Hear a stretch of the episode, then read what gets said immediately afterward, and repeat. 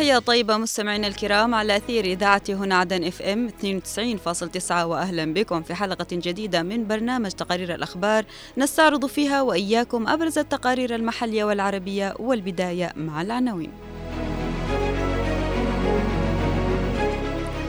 المجلس الانتقالي وخارطة الطريق الأممية ترحيب مشروط بضمان استعادة الدولة.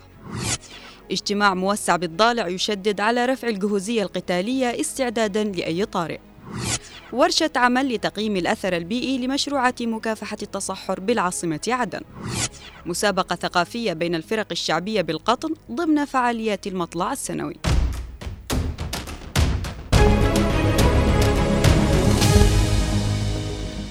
بلاغ صادر عن المجلس الانتقالي قد أكد الانفتاح الكامل من قبل المجلس على مسارات السلام والاستقرار مشددا في ذات السياق على ضرورة الحضور الحقيقي لقضية شعب الجنوب كشرط لإنجاح أي جهود لإنهاء الحرب في البلاد. المزيد من التفاصيل في سياق التقرير التالي. مواقف واضحة للمجلس الانتقالي الجنوبي بشأن دعم عملية السلام والحرص على وضع حد للحرب التي طال أمدها.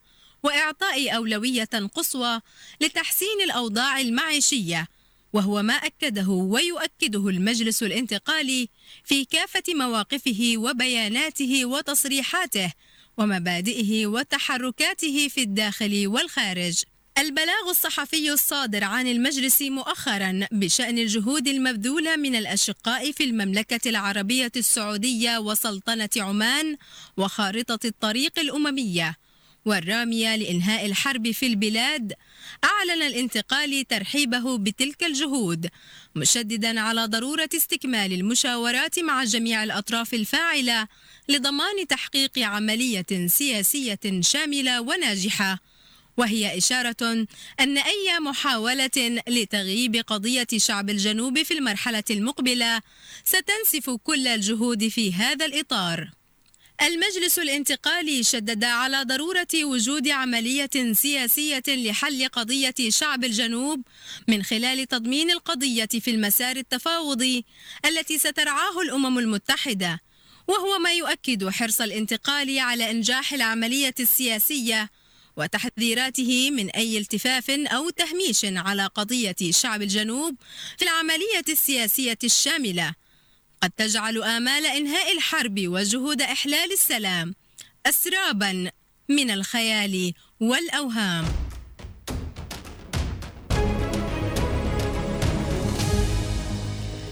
شهدت محافظة الضالع اجتماعا موسعا ناقش جملة من النقاط المتعلقة بالأوضاع العسكرية في جبهات القتال إلى جانب قضايا محلية ترتبط بهموم المواطنين والمشاريع التنموية بالمحافظة.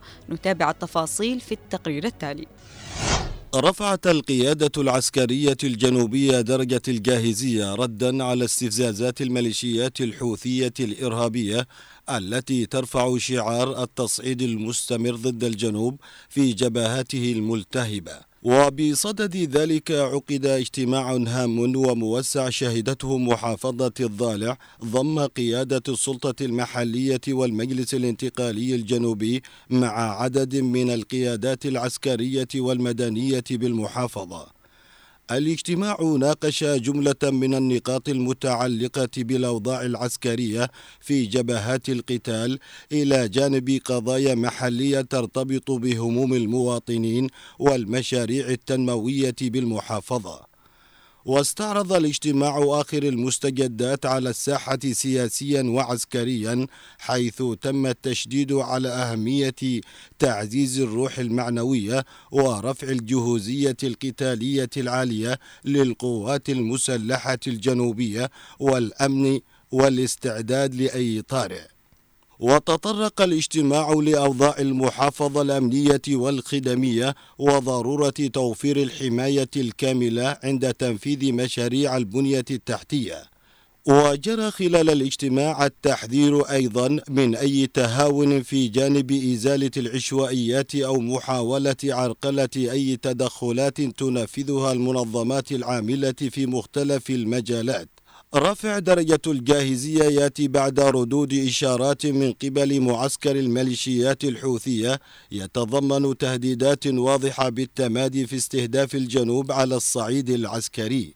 فعلى مدار الفترات الماضية كثفت الميليشيات الإرهابية من تجنيد مزيد من العناصر في صفوفها وأوهمتهم بذرائع القتال لنصرة فلسطين غير أن الكثير من المراقبين حذروا من أن موجات التحشيد الحوثية هي مقدمة لمزيد من الاستهداف ضد الجنوب حتى مع الإعلان عن بوادر خارطة طريق تضع حدا للحرب الراهنة وتتضمن وقف إطلاق النار باعتبار أن الميليشيات لا تلتزم بأي تعهدات. ويدفع الحديث عن أي تهديث حوثي للجنوب بالأنظار صوب جبهة الضالع كونها مستعصية ضد الميليشيات بشكل كبير وتتكبد فيها خسائر مدوية.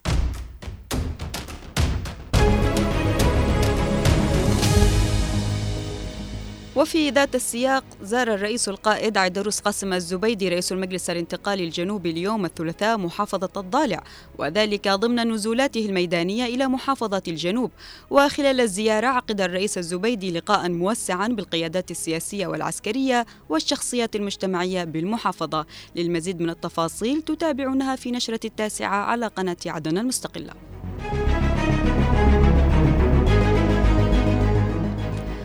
تنظم اللجنة الوطنية للتربية والثقافة والعلوم بدعم من الألسكو ورشة عمل لبناء القدرات الوطنية وتقييم الأثر البيئي لمشروعات مكافحة التصحر بالعاصمة. نستمع لبقية التفاصيل في التقرير التالي.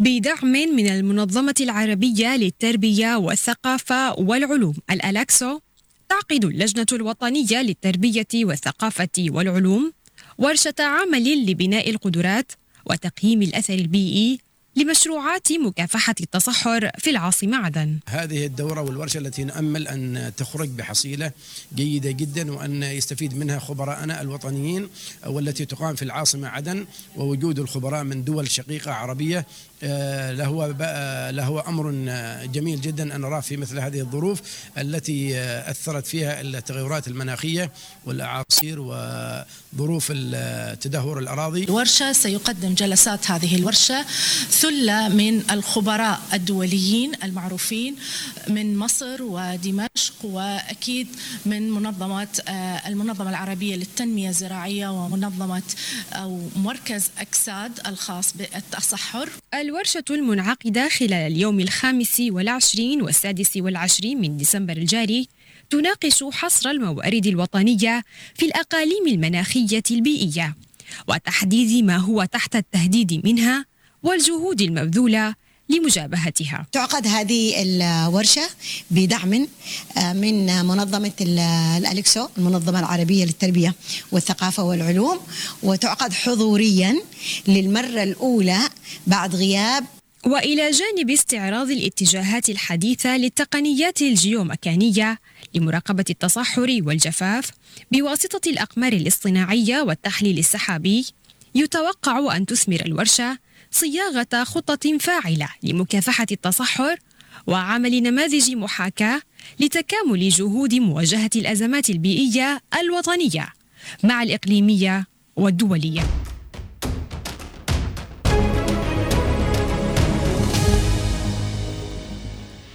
نظمت عدة الألعاب الشعبية الشبواني بمديرية القطن بوادي حضرموت مسابقة ثقافية للفرق التابعة لنادي شباب القطن ضمن فعاليات المطلع السنوي. تفاصيل أوفى في سياق هذا التقرير.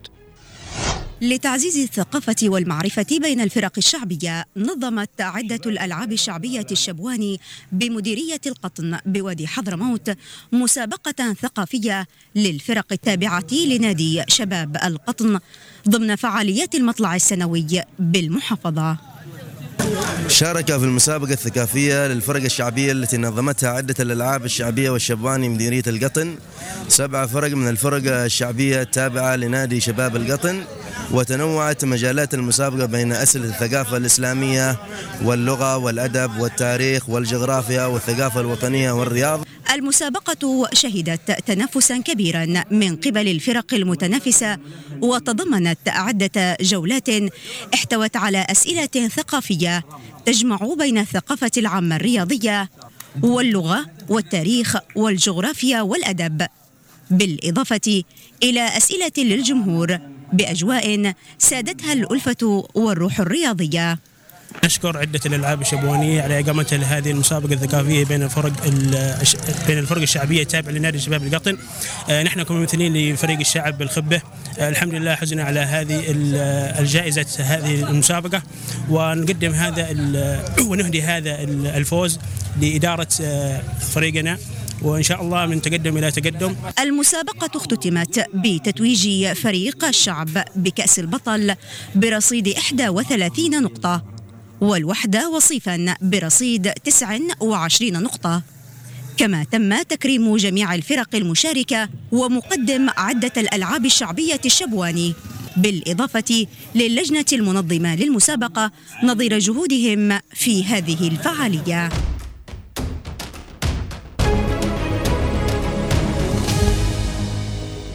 مستمعينا الكرام إلى هنا نصل إلى ختام هذه الحلقة من برنامج تقرير الأخبار. كنت معكم من التقديم أنا عفراء البيشي ومن الإخراج خالد الشعيبي. أطيب التحية إلى اللقاء.